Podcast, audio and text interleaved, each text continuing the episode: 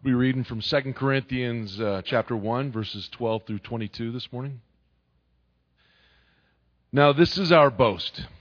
Our conscience testifies that we have conducted ourselves in the world, and especially in our relations with you, in the holiness and sincerity that are from God.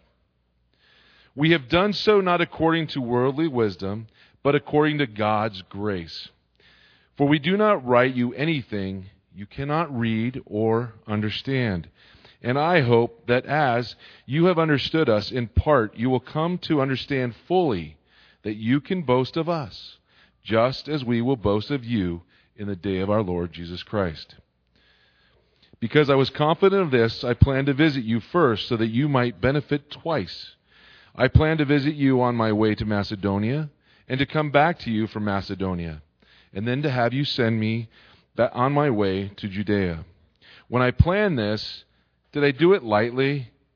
Or do I make my plans in a worldly manner so that in the same breath I say yes, yes, and no, no? But as surely as God is faithful, our message to you is not yes and no. For the Son of God, Jesus Christ, who was preached among you by me and Silas and Timothy, was not yes and no, but in him has always been yes. For no matter how many promises God has made, they are yes in Christ. And so through him, the Amen is spoken by us to the glory of God. Now it is God who makes both of us and you stand firm in Christ. He anointed us, set his seal of ownership on us, and put his spirit in our hearts as a deposit, guaranteeing what is to come. Good morning. One of the privileges I have as a pastor at Cole is I get to do weddings. And as part of that, I always do premarital counseling. It's one of the things that we're committed to here at Cole. We always are committed to doing, creating marriages, not just weddings. And in those times with the couple, it's always fun to see these starry eyed two that are excited about joining their lives together. And I always address the area of conflict. I always ask, how do you each deal with conflict? And every once in a while, the couple will say, oh, we don't have any conflict. We've never had a fight. We just get along wonderfully. And you know, you have to kind of laugh inside um, because conflict, as we all know, if you've walked very long with people, conflict is inevitable in relationships.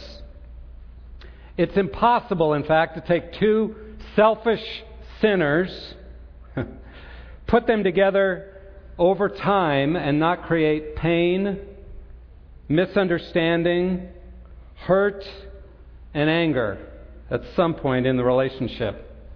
If it's not there, if the couple's never had a fight or the people have never had conflict, then what that tells me is somebody's really good at stuffing it and ignoring it and pretending like it's not there. But the reality is there is pain and misunderstanding and difficulty, conflict in every relationship. There's an old saying, familiarity breeds contempt.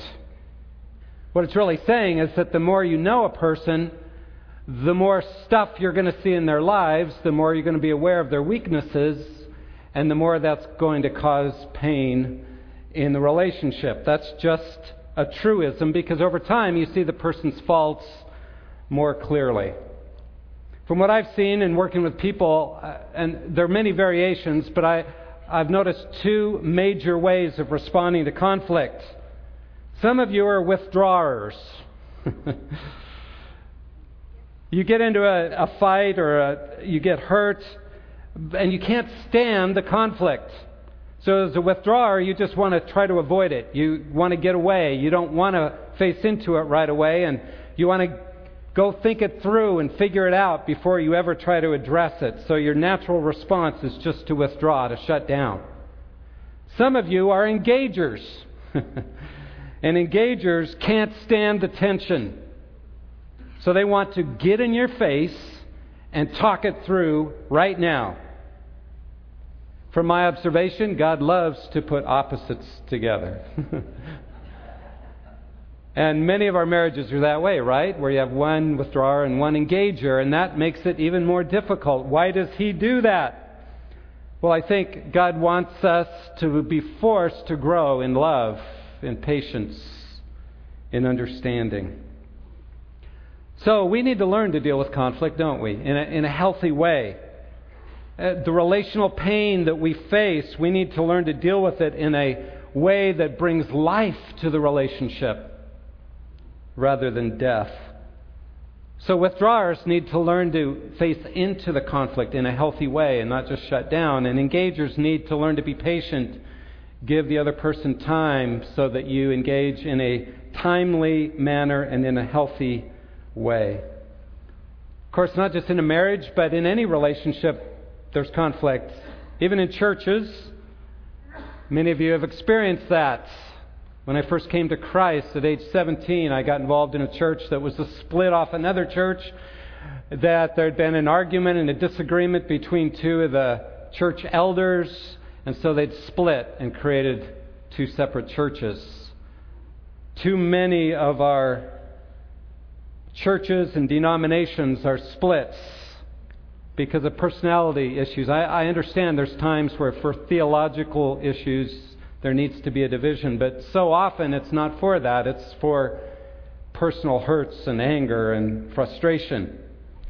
Well, we're studying the book of Second Corinthians, and in this book, which is the most personal of Paul's books, he and the Corinthians are in conflict. There's misunderstanding. There's hurt. There's pain in the relationship.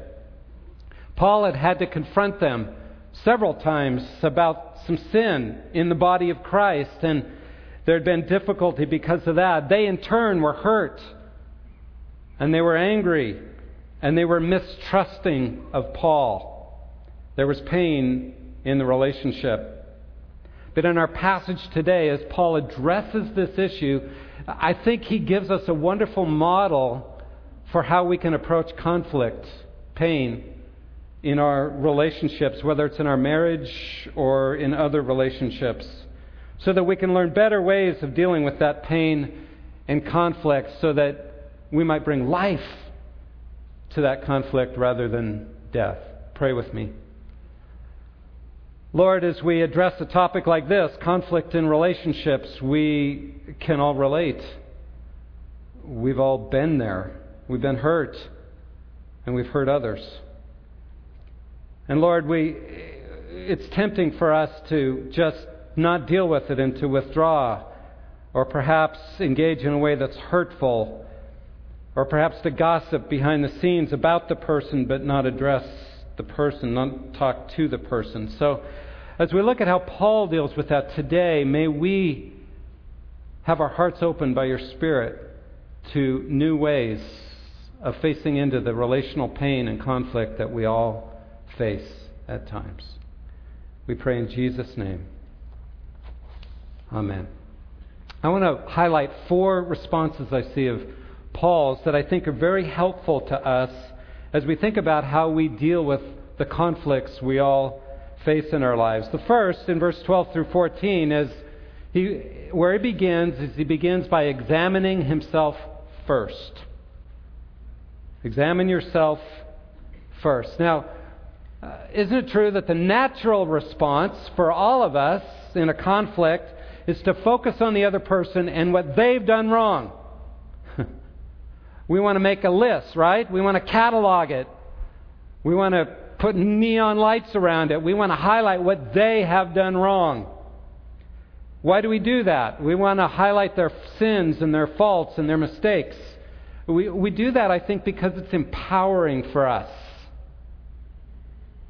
It feeds our pride, makes us feel above them somehow. It allows us to justify our resentment and hang on to it so we don't have to let it go. It strengthens our position. It makes us feel like, you know, we're building this defense and we're in our bunker so where we can throw rocks the other person, but we're safe.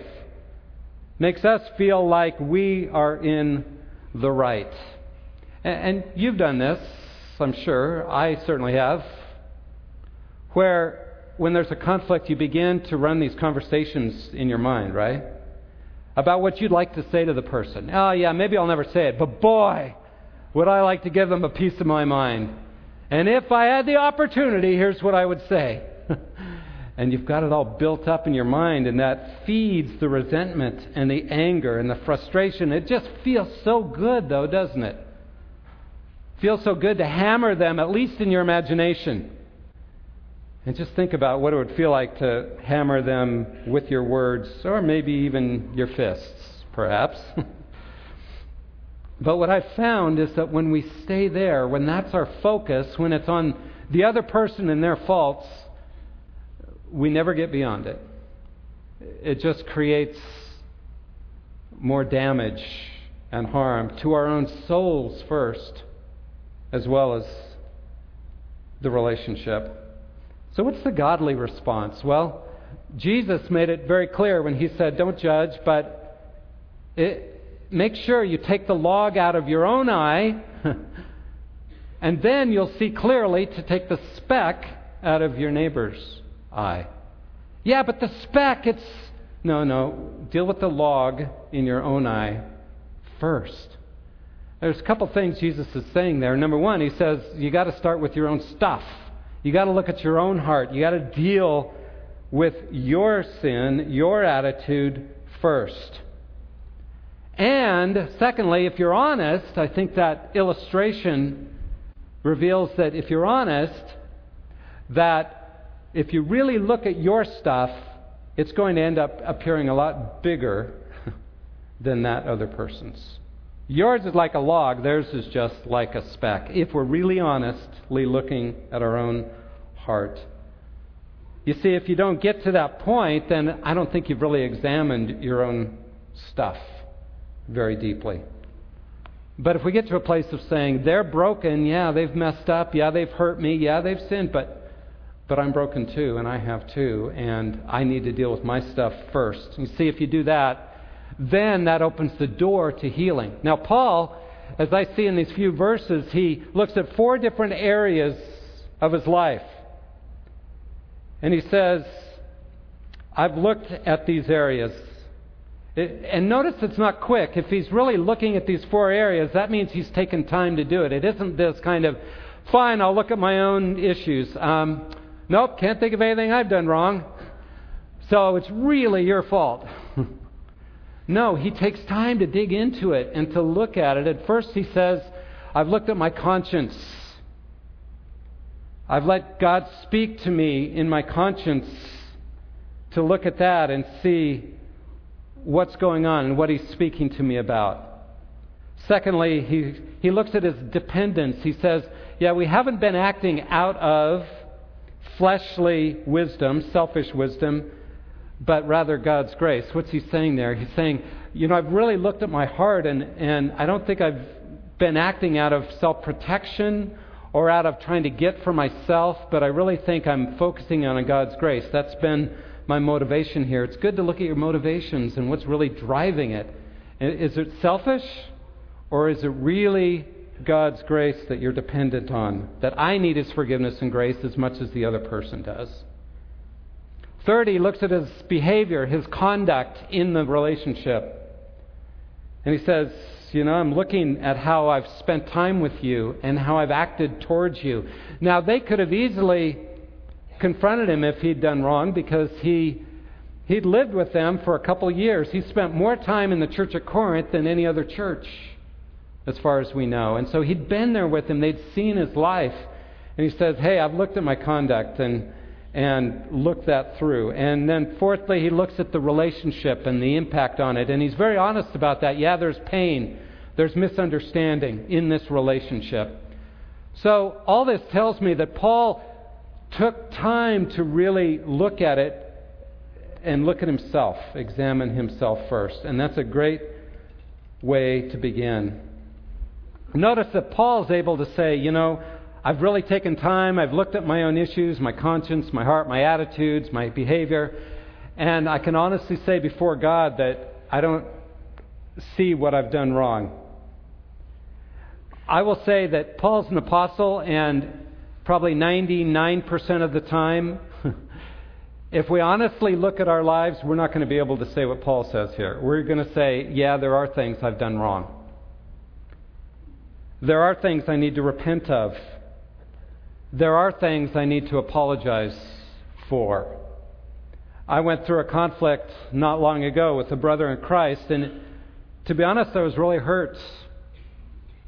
I was really angry. There was real pain in the relationship. And I struggled with that, and I was really tempted to point at all he had done, and that was where I wanted to go. See, that's the natural response, right? To blame them, to focus on them. But God kept speaking to me, no, look at your own stuff, look at your own stuff. And, and as I began to look at my heart and began to see some things that God wanted me to deal with, it was hard, but as I went there, I realized I do need to apologize about some things. Yeah, but but but what about him? No. Deal with your own stuff. So I went to him and I apologized. I don't think he ever really faced the things that he'd done and hurt me about. But you know what? There was something that changed in my own heart, and over time I began to see, you know, yeah, my part's as big as his, at least, if not bigger. And as I dealt with my stuff, what he did to me didn't seem nearly as big. There was a freedom in my soul through that.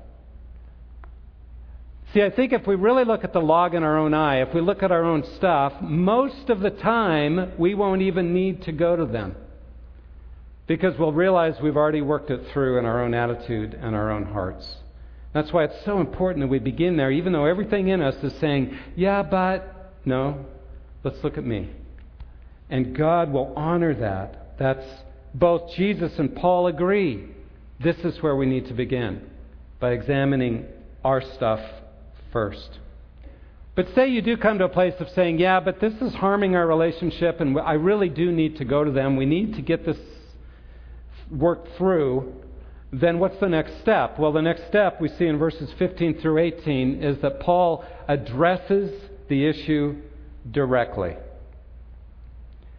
Now, you know, if you have a major conflict going on and you never face it, what's that, what that's like? Whenever you're around the person, it comes to mind, right?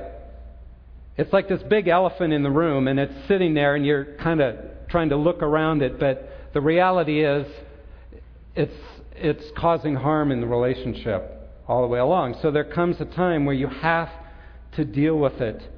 So, what Paul does in these verses is he addresses, ah, I know why you're mad at me. I know what the issue is. I know why you're upset. So let's get it on the table.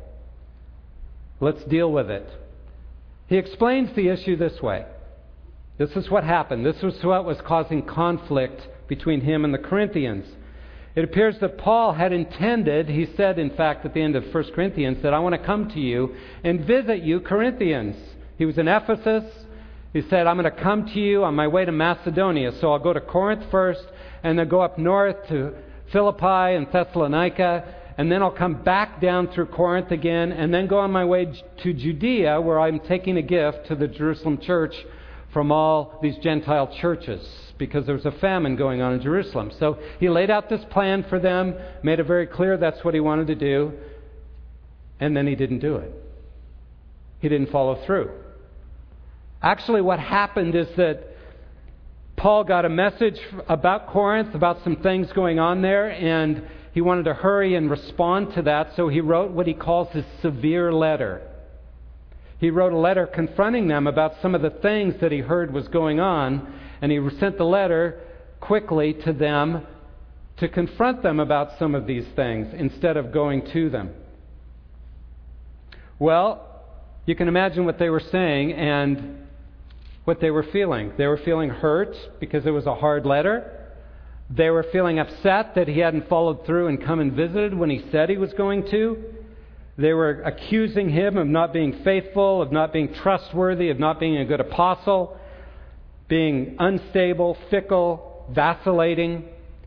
And to add to this conflict, there were these, what Paul later calls super apostles. There were these false apostles that were traveling around and there were some in Corinth, And they were rivals of Paul. They were trying to undermine his ministry. So they saw this as a great opportunity to take advantage of what was going on. So they're adding to the criticisms of Paul. In fact, he deals with that later in 2 Corinthians, but they're saying all kinds of things about Paul to try to undermine their trust in him. So these guys are throwing out things like, you know, Paul Paul worked, he didn't take money as an apostle, so therefore, you know, he's not a real apostle. Not like us, we take money for what we do. and they were saying, you know, uh, things like in 1010, they say his letters are weighty and strong, but his bodily presence is weak and his speech of no account. He's not very polished. He doesn't look very impressive. He has a terrible TV presence. You know, he just wouldn't, he's not somebody you should trust or follow. So these other rivals were stirring up more and more conflict with the Corinthians. So, in the midst of all this, that had to be very painful for Paul because the Corinthians are buying into this. And they're criticizing him. He who had poured out his life for them, who had ministered to them, who had not taken money because he said, I didn't want to burden you in any way. I worked as a tent maker so I could share the gospel with you free of charge. He served them, he loved them, he poured out his life for them, and they're criticizing him in all these foolish ways. But what does Paul do? Rather than being angry. He, he could have, for example, used his apostolic authority and just nailed him. No, he didn't. He examines himself first. He looks carefully at himself, and then he says, Let's talk about the issue. Here's the issue. Let's get it on the table. This allows them to face it squarely. This allows them to stop beating around the bush. And I think it shows respect for their hurt, shows concern for them, and it demonstrates the courage to walk into this difficulty in the relationship. I think it's honoring to God. So he begins with examining himself, then he moves to honestly laying the issue on the table. And then, third, in verses 19 through 22, he does something very interesting. Not what I would have anticipated at all. He doesn't yet explain why he didn't come when he said he was going to. In fact, what he does, which seems kind of strange, he talks about God's working in their relationship. Is he just avoiding the, the issue? Is he disrespectful of their hurt? I don't think so. Notice what he does in that section. I, would like to read it again because it's a, it's a powerful section as he recounts, and listen to how he recounts how God has worked in their relationship. Verse 19 and following. For the Son of God, Jesus Christ, whom we proclaimed among you, Silvanus and Timothy and I, was not yes and no, but in him it's always yes. For all the promises of God find their yes in him. That's why it is through him that we utter our amen to God, for his glory. It is God who establishes us with you in Christ, and who has anointed all of us, and who has put a seal on us and given us his Spirit in our hearts as a guarantee. Now, as I wrestle with this, what is Paul really doing here? I, I was struck by the fact he, he kind of steps back. And he says, Yeah, we've got a conflict between us, but let's step back and just look at how God has worked in our relationship over time. He, he's really trying to help them see that their conflict is not just about them and their relationship, it's about the kingdom of God. It's about something bigger that God is doing. And he's trying to say, look, yeah, we're going to talk about the issue, but let's keep this in mind as we move forward. You see, I think it helps him helps them see what God is doing in this relationship. What does He do? He says, Now remember, we preached Jesus to you, and you responded to that. And God gave us these great promises that you and I all depend on. God brought us into relationship, and He established us as a community together in Christ. God anointed you and anointed us, and God sealed you with the Holy Spirit, and He sealed us with the Holy Spirit. God did all this in our relationship. God has been at work. You see, it really helps them see what God has been doing in the relationship, and that that's more important than what the other person did to hurt me. I think that's the brilliance of what Paul does here. It puts it in the bigger context. Now, you and I know when you're in a conflict, you tend to put blinders on. And you, all you can see when you're around that person is what they did to you. That's all you can think about. Every time they walk in the room, every time you think about them is how they've hurt you. And so the brilliance of what Paul's doing is he's saying, you know, God brought us together. God's been working in this relationship. Let's take the blinders off and remember that God's at work.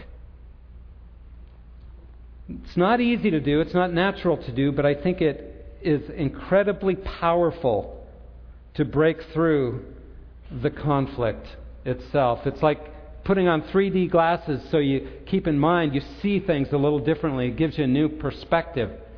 Let me be really practical here.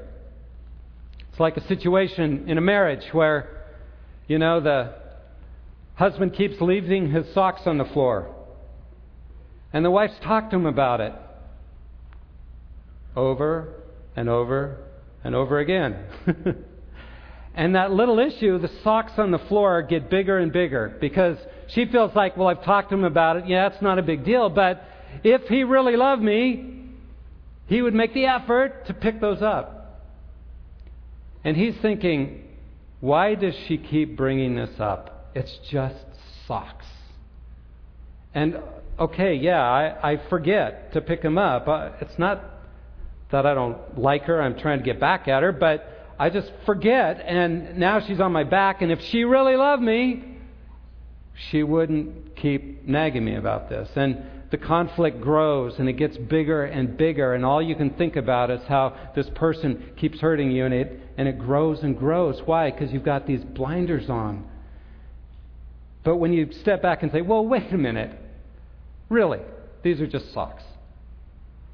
Why are we going to let those disrupt something that God did in bringing us together? And He wants to do something great through our marriage and have us love our kids and care for them and impact the world as a picture of God's love. And we're arguing about socks?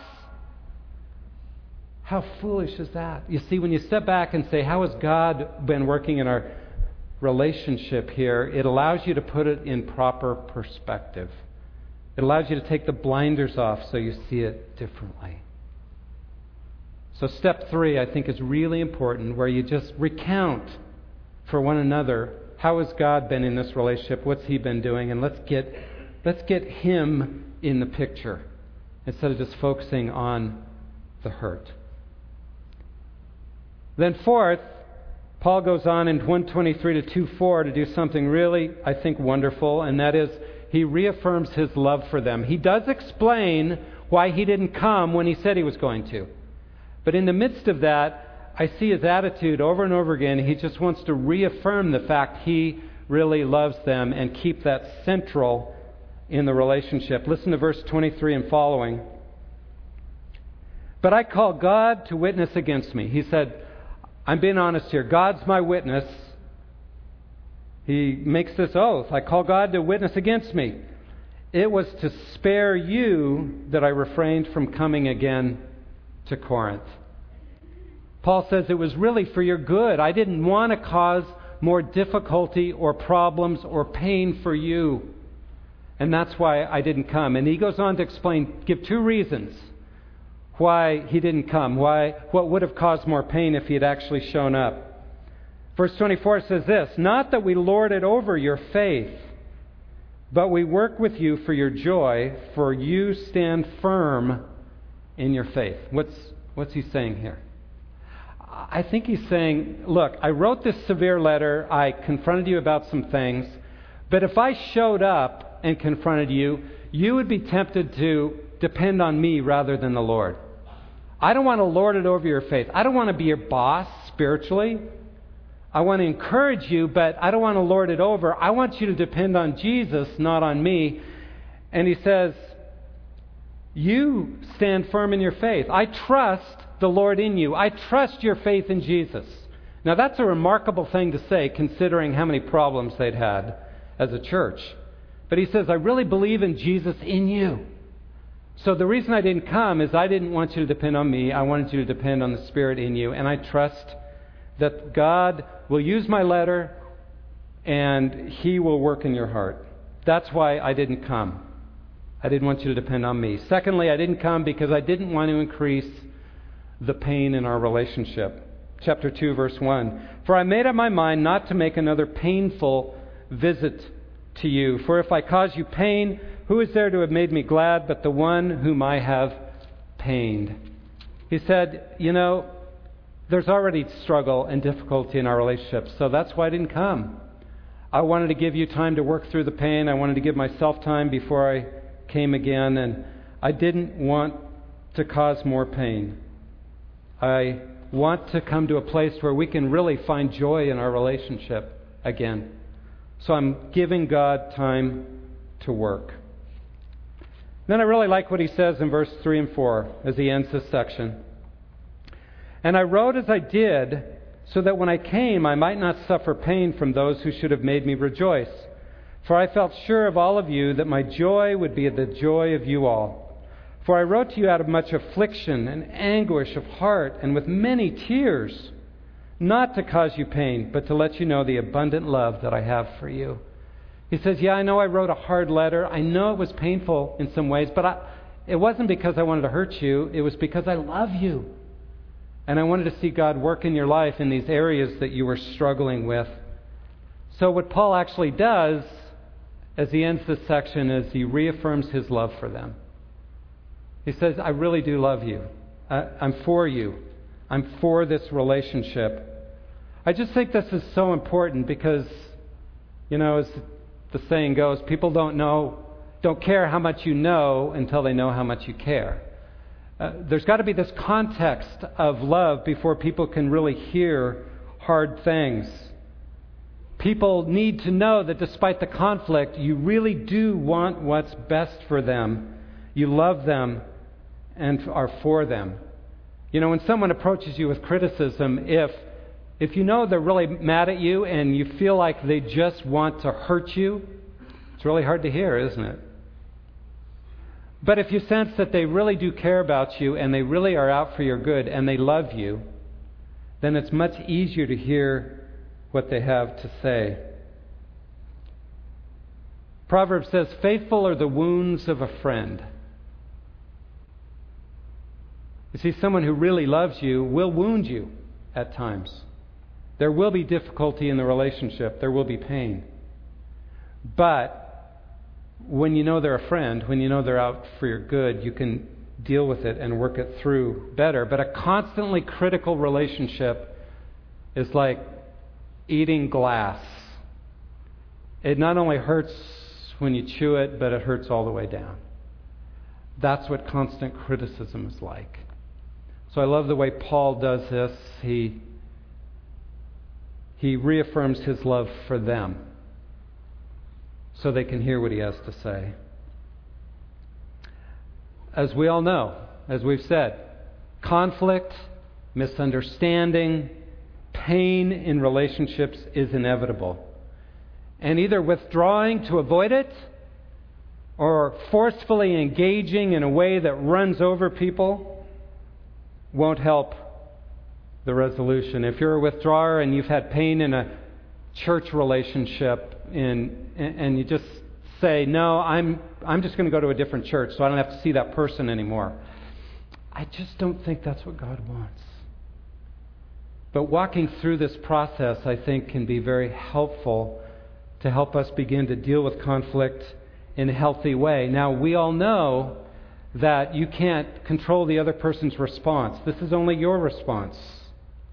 And it may or may not bring reconciliation in the relationship, but at least you will know that you have handled it the way Jesus and the way Paul encourages us, encourage us to. Paul gives us a model for handling conflict. Examine yourself first. be honest about it, get it on the table. But as you do so, make sure you keep God in the picture and what He has done in the relationship and what He is doing and how He's working in the midst of this. And then, as much as you can, reaffirm your love. And if we will do this, I think, though this model is not natural for us, it is not our natural response. It is the natural response of the Spirit who indwells us. And as we depend on the Spirit to respond this way, God can use it to bring healing and unity in the body of Christ.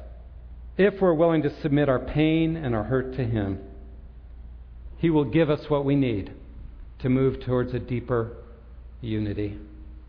You know, as we close, as I close my message, I want us to take a couple minutes to just pray.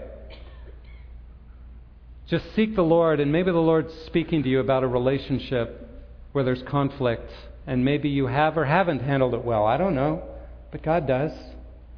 But take that pain, that difficulty, that conflict to Him, and see what He might be speaking to you about this morning. Let's take a couple minutes to pray silently, and then I'll close.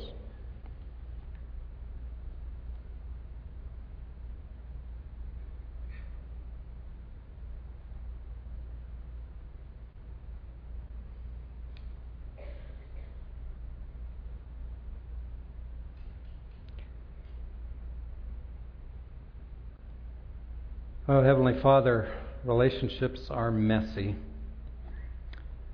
Uh, we get hurt easily. We hurt others. We sin against others, and they sin against us. And it's hard.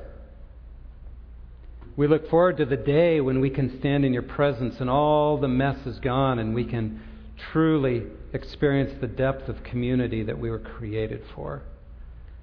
But in the meantime, Lord, here, Thank you that we are not left, we're not abandoned to just respond like the world does, that just creates more division and hurt. But by the power of your Spirit in us, we can respond in a healthy way that can bring reconciliation and healing and life giving power of the Spirit in our relationships. So help us, Lord, to respond by the Spirit in a way that brings life as we face conflict. We pray in Jesus' name.